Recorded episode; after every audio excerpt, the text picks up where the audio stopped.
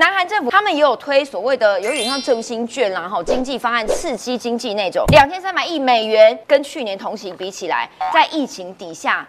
人流、金流都多了一半，就是一点五倍的意思啊！超过四成的小学生会上妆、擦指甲油，睡前要敷面膜，哇，睡睡擦腮红，然后他们才会去上学。这是小学生哎，太夸张了。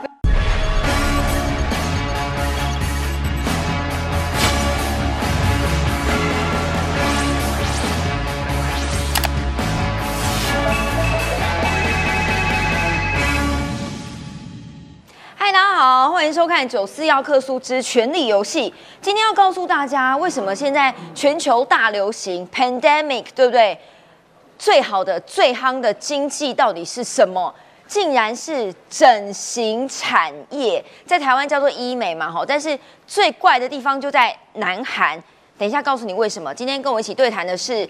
邱明玉，小玉姐好，晶晶好，各位网友大家好。所以你今天戴口罩的意思是你的脸做了什么改变吗？我去隆鼻，我也很投入，吓了我。没有没有没有没有，要跟大家讲，其实这一波的整形跟我们的口罩有关系哦。口罩一个五块，但是功用无穷。先告诉大家，最近在网络上啊讨论的非常热烈，大家论战成一团呢。是，这个是一个南韩的网友，然后呢，他到台湾来玩，就写了一篇像是旅游评论。的东西，结果里面呢把台湾骂了一番，大多数的重点就是在讲台湾人女生怎么长得这么丑。他第一句就说台湾女生心最卖，又不会打扮，模仿韩国、日本，但是又粗俗，每个都给他戴眼镜，但是很多孩子长得像模范生，哎那也不错啊，挂个衣服在外面，好像个贫民窟，这个是指市容，可能不是很漂亮。然后呢，臭岛湖跟便利商店的味道，他觉得很臭。然后呢，又潮湿又阴沉，嘎抓个就大家。这个我真的觉得你说的没错。日本之外，他觉得东南亚根本没有地方可以去。所以小玉姐是怎样？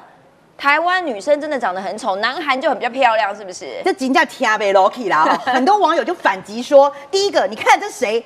台湾之光周子瑜嘛，对不对？周子瑜，台湾这架杠的代表，长得那么美，对不对？而且大家会说，我们台湾至少天然啊，没有整形啊，没有复制人。对，哪像韩国，哎，你们韩国女生长得几乎都一样，全部都复制人，是不是？不过呢，事实上啦，哈，在这个这个呃二零一八年的调查哈，嗯，也有台日中韩哈，也比较四国的女生，哦，哪一个比较美？当时台湾女生就被公认为是亚洲最美的女生，哎，对他们认为说台。台湾女生的优势在哪里？就是双眼皮。就双眼皮，我们比起日本跟韩国，大部分都比较单眼皮。对对对，我有我有我有，不用割就有了。我也有我也有。很奇怪，为什么 大部分台湾的女生都单都双眼皮？哦，所以嘛就短瑞都牙啦。所以很多的男韩第一个就是割双眼皮，然后也不叫割啦，就缝。有很多人在讲说，没有这个不叫整形，这个只是去调整。可是呢，这个很奇怪的现象，现在都被外媒在疫情底下放大。来报道，先给大家看两个了哈，都是呃国际上很大的知名媒体。这个是 Financial Times 金融时报，他就报道南韩是哈，这个是江南，大家你看江江南大叔嘛，江南江南的一个广告的海报，就是在广告叫大家去整形。然后呢，这个标题是说 Facelift 就是换脸，有没有拉皮啊、整容整容？Vogue 就是时尚的意思，就像南韩 Adjust to Virus。如何适应病毒？就是说，南韩适应病毒的方式，就是给它整的很时尚。然后呢，BBC 也报道，BBC 这个一看就懂，为什么现在大家疯整形？因为我可以在家复原，recover at home。这样大家知道为什么刚刚小玉姐戴口罩，因为那个口罩，就把你的半个脸都遮住了。而且南韩政府很妙，哎。他们也有推所谓的有点像振兴券啦，哈，经济方案刺激经济那种，两千三百亿美元。结果呢，就像这个江南区整形医院就一直推优惠，叫你把那个券拿来吧，拿来整形吧，哈，鼓励政府拿补助金去叫大家整形。所以呢，有首尔的一个医美诊所的发言人就讲说，其实跟去年同期比起来，在疫情底下。人流、金流都多了一半，就是一点五倍的意思啊，小玉姐。所以现在这个为什么会有这么多人在疫情之下想去整形？对，哦，我现在解释一下哈，你刚刚讲说这个江南首首尔江南区的这个整形医院啊，你知道吗？两公里就有六百五十你有家的去过吗？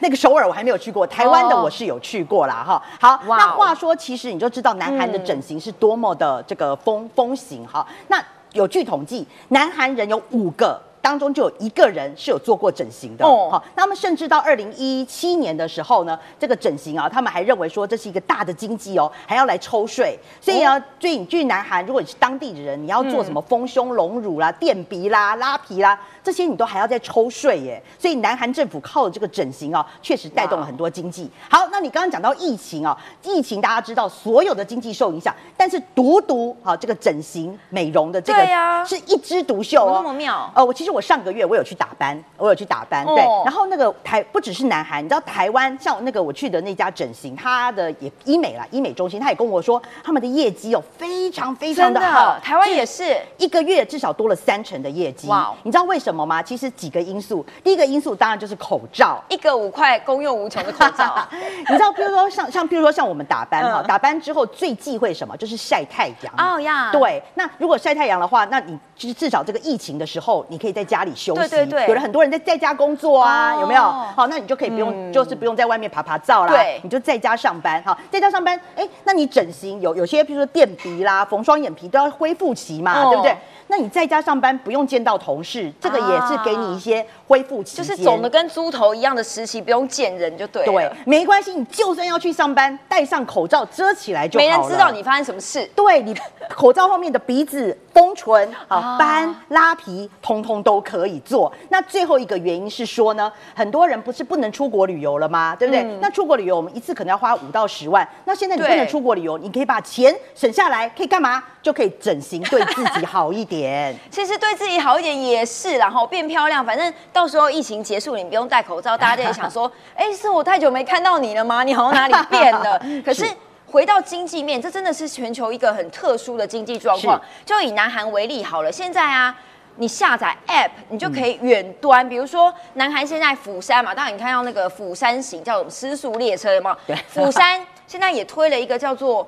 有点像是医美旅游、嗯整形旅游，而且把它弄成了一个区块链。意思就是说呢，比如说我可以 download 这个 app 之后，我拿美金，我就可以直接在这个 app 上面兑换成韩币，然后跟比如说小玉姐是医生，我就可以跟你面对面稍微咨询一下我哪里需要弄，或者是我以前的病例等等。所以这会变成一个趋势吗？小玉姐？确实哦，这个 A P P 他们要推动区域行动医疗旅游的平台，其实它有两大好处啦。第一个哈、讲到经济层面，因为如果说我们去这个，如果你没有下载这个 app，你通常都会拿信用卡嘛，那信用卡我们都会碰到很多的诈骗、盗刷对，盗刷，你的个资会外泄，呀所以他强调说，如果有这种区块链的话哈，你直接在线上交易，然后你的这个账单清楚明了，而且避免这个个资外泄被盗刷的一个风险，哦，可以降低这样的风险。那第二个啦，当然就是说，它这个是结合，除除了银行，还有医美中心，还有各大的这个医院中心，他们也希望，如果说将来台湾你可以跟台湾结合的话，哎，那就像刚刚你说的，我们可以把我们在台湾的病例，或者我们台湾保险公司有以前你的一些病例，你有没有高血压啦，哦有没有一些什么心脏疾病什么的能不。能麻醉什么的？对，你可以把你的这些身体的状况哦传到给这些这个这个你要去的这个整形的嗯这个机构，它可以事先知道你的情况，也可以降低啊、你这个术后或者手术中的一些风险。对，所以韩国人真的蛮厉害，因为现在大家都出不了国，所以呢，先在这里预约，等你可以出国的时候，马上飞去立刻做，是不是？现在没有在帮他广告，我们没有收钱，但是因为其实这个现象，我们要讨论的是，它对这个社会造成了一些扭曲的状况。大家是不是都有看韩剧？每个女生长得就是正到一个不行的仙女下凡，所以现在连小朋友都要长得像宋慧乔就对了，小学生也要化妆哦。然后这真的很夸张。其实她是来自一个叫做杨慧智，哦六岁她就开始做一个 YouTuber 天哈哪他的那个六岁的节目叫做《我想学我的妈妈化妆》，结果你知道这个嗯 YouTube 多么的红，就高达四百三十万人点阅。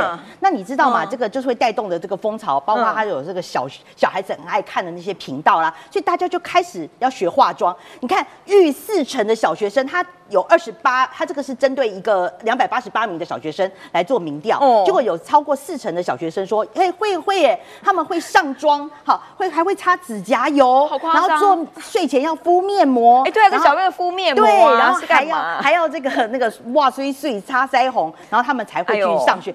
这是小学生哎、太夸张了都。不用念书就对了。那你看到的这个哈，是一个他们在这个呃韩国非常有名的一个叫做苏苏 Cosmetic 的一个、哦一个这个化妆品公司，他们现在把年龄层下降了，哇。然后他们还推出了专门给小孩子四岁到十岁的小女生，四岁到十岁我无法想们在干嘛？，我们可能在芭泥巴里比娃娃，帮芭比娃娃化妆，对对对。现在都花自己脸就对了。对对对对对，他会推出了一种儿童的机构，你从这个脚帮你足浴啊，然后一直到敷面膜，然后帮你化妆，帮你手足保养，然后你知道花多少钱吗？七百八十块到一千一台币。一次。一次一次，对，啊，现在大家生的少啊，你就给她投资下去啊，所以就很小就带这个小女孩来体会当公主的感觉，而且你看哦，这个四十二百分之四十二化妆习惯，而且比例还在上升、因为这是哎二零一六年，所以现在应该已经越来越多，搞不好超过百分之五十也不一定对。所以这是一个很大的产值。可是这样子的方式赢在起跑点，对吗？最近又有一部很红的电影叫做《整容艺》，它是从漫画改编的。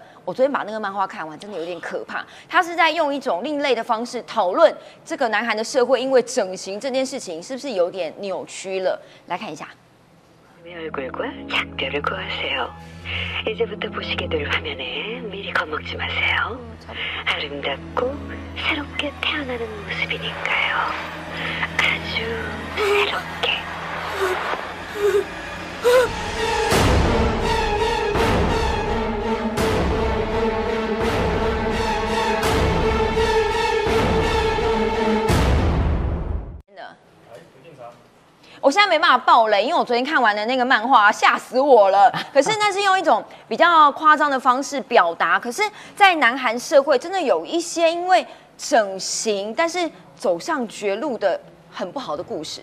嗯，就是这个哈，这个是今年发生的哈，他是一个这个高玉敏，他是排球国家队的一个职业的选手。那但是呢，就是说他最近的表现一直不好，包括攻守都出现了一些失误。那他人生低潮的时候，嗯，可是他他想要让自己高兴的方式，有他自信。他跑去整形，他想要用借由整形呢再找回自信。可是偏偏他整完形之后呢，哦，就网友开始酸言酸语啦，哈、啊对，那所以呢，你看，竟然有一万五千条的负面评价，你能想象吗？你每天打开手机都一直骂你，一直骂你，就被网络骂你霸凌了对，然后最后呢，他是在七月的时候呢，就二十五岁就走上绝路了。所以你就知道说，嗯其实为什么他第一时间他。譬如说他的这个技能走下坡，他想要去求助整形医师，你就知道南韩人对外貌是多么的重视。是啊，但是其实这真是一个很不好的示范了哈。可是，哎，不只是去打球，你可能也要看外表。你现在连去找工作也要长得美，这个是媒体报道的一个例子。这个是呃 before，那个是 after，你看那个差距有多大？据说呢，这个是二零二零年四月最新的一个调查报告。呃，从一九九四年开始到二零二零年都有做调查，韩国有八十四趴的公司的面试官，嗯他说对，来面试的人，我会因为你的外表而影响我对你的评价。然后呢，面试官就承认说，对啦，你看有五十七趴的面试官承认，尽管你能力普普而已，但是你长得还算正，有点姿色，那我就录取你吧。这也是难怪为什么连找工作都要整形，那结婚呢？对，所以你看嘛，这个说为了求职或婚姻，你考虑过整形吗？百分之六十七的韩国人啊答案说是嘛，所以大家才会有说人帅真好，人丑性骚扰。对啊，这个对这大家就对外貌太过的重视了。那事实上呢，在这个的这个呃民调当中，它有显示哦，呃整形的比率，如果女生会高于男生，年轻人会大于嗯退休的人，所以大家就知道说韩国整形还是一个这个目前主要的潮流。是潮流，是经济都没有错哈，可能是一个包括区块链或者是什么的结合。可是这个对整个社会来讲真的好吗？其实当初的整形手术并不是为了让你在社会上更有地位，其实真的是为了打仗受伤的人。对我们啊，要真的很感谢这个 Harvard 的医学博士哦，他是出生于这个纽西兰。哦那其实当时的时候是背景是在第一次世界大战对一战的时对，候那当时死了这个两百多万人，但是有更多无数的士兵是因为炮火的攻击啊，导致他们这个面目伤被残。炸，对，那甚至有些人是那个生活都不便了哈。你看有这样子，他就没办吞咽什么吃东西对，都非常的困难所以他不忍这些人哈，就是受到这样子生活上的不便。他看到了一个牙科的医师，先帮一些人找回了这个生活上的便利，所以呢，他就起心动念，就是要组一个所谓的医疗团队，帮这些人不只是找回自信，而且是找回生活上的这个便利啊。所以他就开了一家整形的医院。一九一七年，就他的拯救呢五千名哈，因为这个第一次世界大战整容的这个毁容的士兵，同时一直延续到第二次世界大战，他的这个医学整形后来也成立了这个团队，哦。但是呢，也同样的，他因为当时的这个医学整形，他没有办法用麻醉，因为麻醉还是属于禁哦药，对对对对对所以你可以想见，当哦这些人哦对这些人在做这个整形恢复的过程当中，嗯他们是饱受很大的痛苦。不过他也算是这个医美整形的这个始始祖对就对了。嗯所以要告诉大家，在防疫的过程当中，口罩戴蒙戴，但是呢，你不一定要去为了你的自信而真的去把整形啦，或者是把自己变漂亮。有自信有各种不同的方式，好不好？这个 pandemic 还没结束，接下来会怎么发展？我们继续看下去喽。感谢大家，下期见，拜拜，拜拜，谢谢小玉姐，谢谢，拜。拜拜